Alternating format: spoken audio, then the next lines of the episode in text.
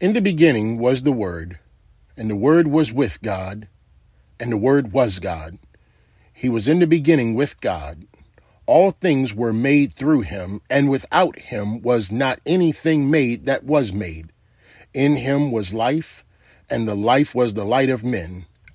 The light shines in darkness, and the darkness has not overcome it. Welcome, everyone, to the Traveling Pulpit Podcast. I am Vernon Sheridan, the man with the unscripted voice, and I want to thank you for joining me on today. Well, as always, Traveling Pulpit family, the Psalms 118 and 24 says that this is the day that the Lord has made. Let us all be glad and rejoice in it. Traveling Pulpit family, I want to just briefly touch on a few things. I will try not to be long today, I promise, but I just want to briefly touch on a few things, things that are important to our lives, things that are important to why Christ came to the earth, and things that are important to the Father. The Father loves each and every one of us. Each and every one of us he loves. So much so that John 3:16 says that he gave his only begotten son because he loved this world so much. He loved what he created. He loved what he created. That whosoever shall believe in his son should, now pay attention to that word should, should not perish, but have everlasting life. Why? Because the Lord God does not desire to destroy any of the wicked, but that they turn from their wicked ways and live. We live in a world where it's getting more wicked and more evil by the day, by the hour, by the minute, by the second. But there is hope, and that hope is Jesus. And I know there are some people who have calendars and watches and and other counting devices, and they're trying to figure out the day and the time upon which the Lord will make his triumphant return, and they've all failed past, present, and future. But here's what we know. We know that Christ came, we know that Christ lived, we know that Christ died, and we know that Christ lives again.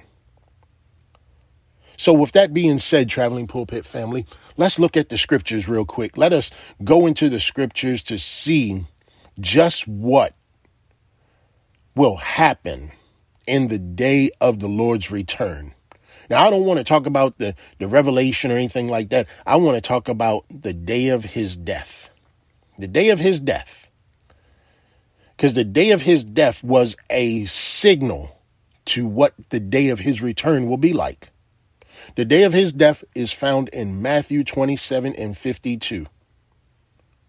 It says that the tombs were opened the moment Christ died, right after the curtain in the temple was split. Just um, a verse before that, verse 51. It says, and behold, the curtain of the temple was torn in two from top to bottom, and the earth shook. The rocks were split. The tombs were opened, and many bodies of the saints who had fallen asleep were raised. And coming out of the tombs after his, rex- after his resurrection, they went into the holy city and appeared to many. That's amazing. That is amazing because what Matthew is describing here is that the moment Christ yelled out in a loud voice, It is finished, his work on this earth was done. His mission for coming here was completed, and he gave up his spirit. And at that moment, the curtain in the temple was torn from top to bottom. The curtain represented the secret place to where only the priest could go and sprinkle blood on the, the holy seat where God where God dwelled. And through Christ splitting that curtain from top to bottom signified that Christ is now the go between or the supplication between God and man. Because God has always wanted a relationship with man, but man has never wanted a relationship with him. But God so loved the world that he gave his only begotten Son, so that through his Son, man will have that relationship with his Creator once again. What a powerful moment this was. The tombs were opened, Matthew said.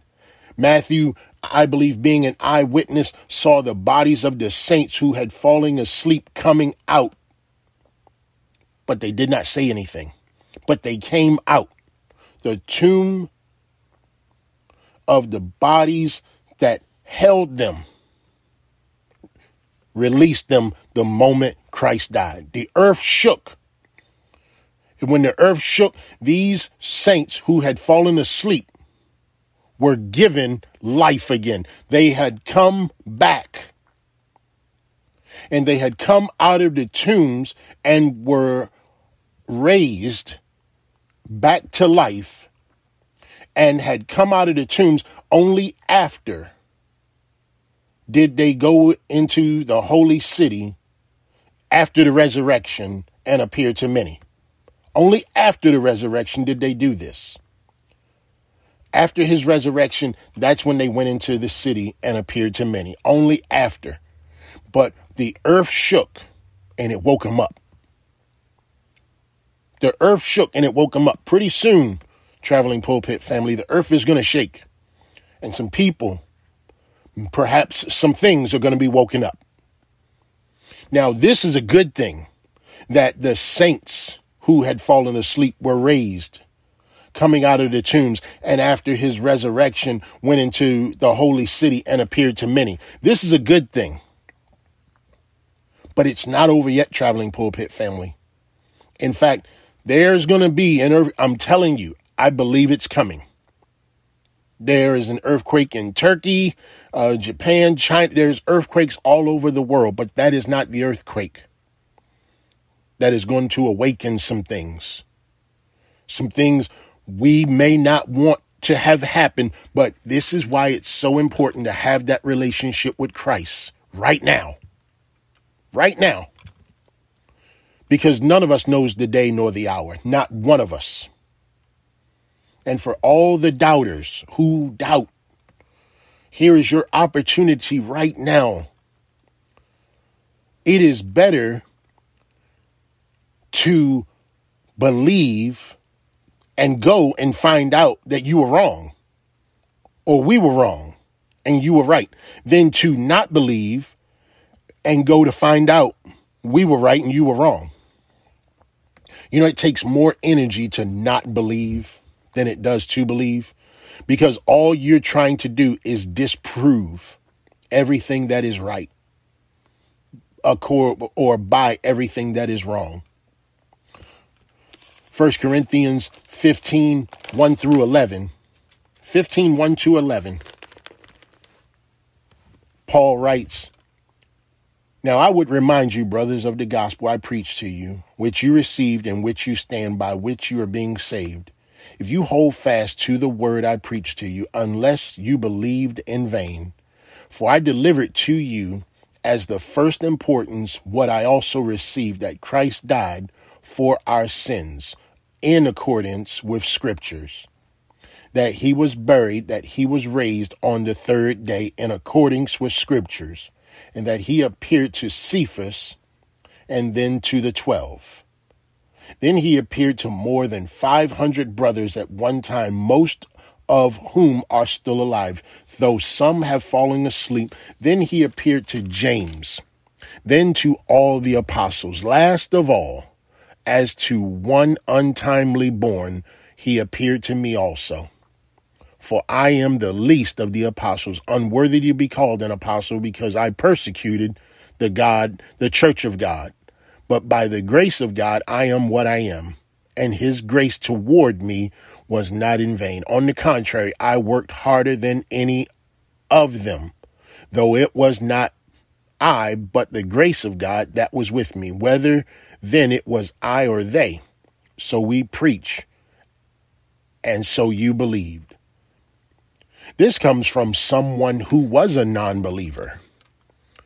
Though he was a believer in the word of God, he was not a believer in the in the existence of Christ. There are some people who believe in God, but they do not believe in Christ. Well, here is the perfect example of how Saul became Paul, was chosen by Christ as a persecutor of the church of God to become an apostle of God, to go from destroying the church to go into saving the church. There is someone I believe needs saving today.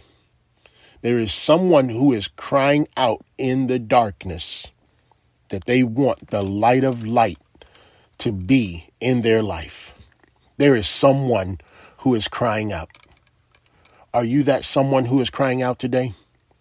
Because I offer to you Christ, Him crucified and Him resurrected, on behalf of our sin, your sin, my sin, our sin, that He can make the difference in your life. And all you have to do is give Him the opportunity. All you have to do is give Him a chance because all He wants to do is have a relationship with you. He wants to build that relationship with you. He wants to be in relationship with you. He wants to have the opportunity to make that supplication where he stands at the right hand of the Father right now for you. Because that's that is what he's doing right now. He's making supplication for you and me. And by doing so, all you have to do is confess with your mouth from Romans 10 9 that Jesus is Lord and believe in your heart that God raised him from the dead and you will be saved. Is that you today? Are you struggling with your faith? Are you doubting in your faith? Are you scared of the things that are to come to pass? Are you so a part of this world that you want this world to last because of the things that you may not have done, uh, may not have been able to do or accomplish? Is that why you feel the way you feel?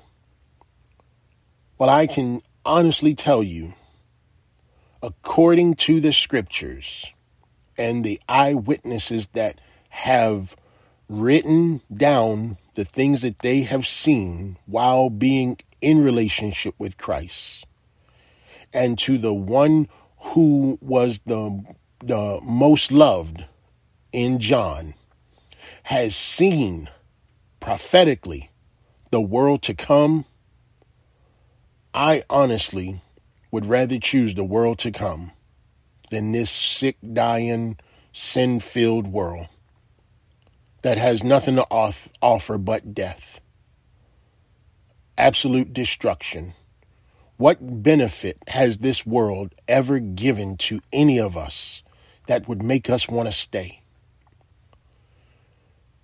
There is a lot of sin filled sickness in the world.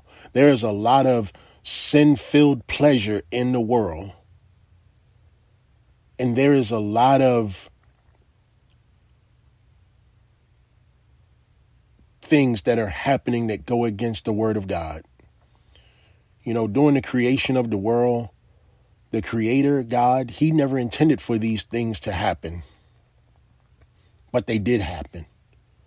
And because they did happen, it didn't take him by surprise.